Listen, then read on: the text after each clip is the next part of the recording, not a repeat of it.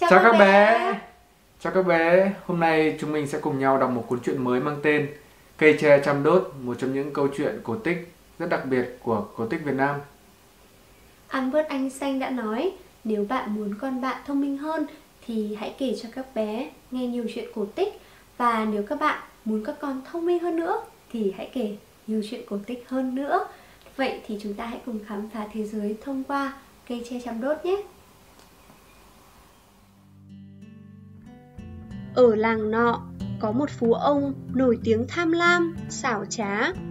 Ông ta luôn tìm mọi cách quỵt tiền của người làm công nên đã giàu lại càng giàu hơn. Lão thuê một người tên là Khoai từ nhỏ, thật thà, sốc vác, rất được việc. Lão sợ lớn lên, anh đi làm cho nhà khác nên hứa sẽ gả con gái út xinh đẹp cho anh, khiến anh lại càng ra sức phục vụ nhà lão. Cô út đến tuổi cập kê, phú ông nhận trầu cau của một phú hộ làng bên. Cỗ bàn chuẩn bị, anh khoai biết được đến hỏi chuyện, lão bảo. Ta chuẩn bị đám cưới cho anh đấy chứ.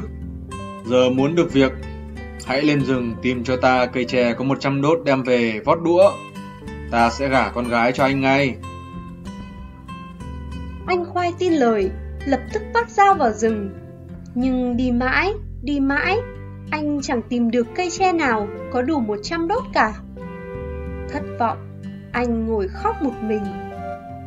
Bụt hiện lên hỏi, anh kể lại việc mình đã vất vả ra sao mà vẫn không tìm thấy cây tre trăm đốt như lời phú ông bảo. Bụt cười và nói anh đi chặt lấy 100 đốt tre. Anh khoai chặt đủ 100 đốt tre mang về, bụt khẽ hô. Khắc nhập, khắc nhập.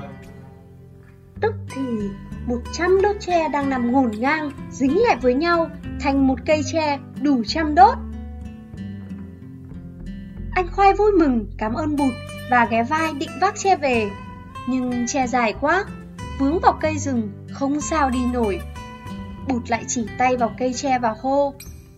Khắc suốt, khắc suốt. Cây tre tự động rời ra thành từng đốt như cũ. Anh khoai bó các đốt tre lại rồi gánh về nhà. Về tới nơi, thấy trong nhà nhộn nhịp cỗ bàn, anh khoai tức quá, đi tìm phú ông hỏi cho ra nhẽ.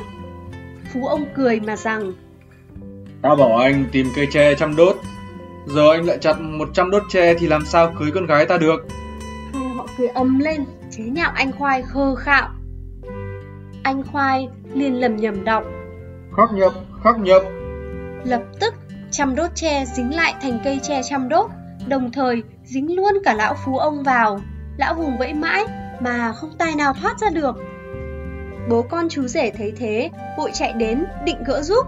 Anh Khoai lại hô. Khắc nhập, khắc nhập. Thế là cả hai bị dính luôn vào với lão phú ông.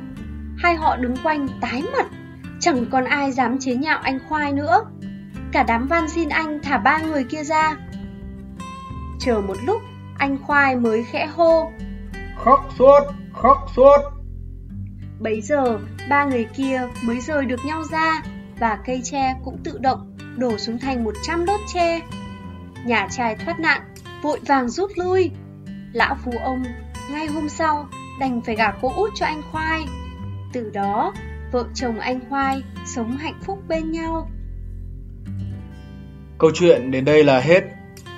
Các bé cảm thấy câu chuyện như thế nào? Liệu có bài học nào được rút ra từ câu chuyện này không? Câu chuyện cho chúng ta thấy rằng những người ăn nở hiền lành, lương thiện chắc chắn sẽ nhận lại được sự hạnh phúc sau khi phải trải qua rất nhiều những khổ nạn khó khăn. Còn những người xấu xa thì chắc chắn sẽ bị trừng phạt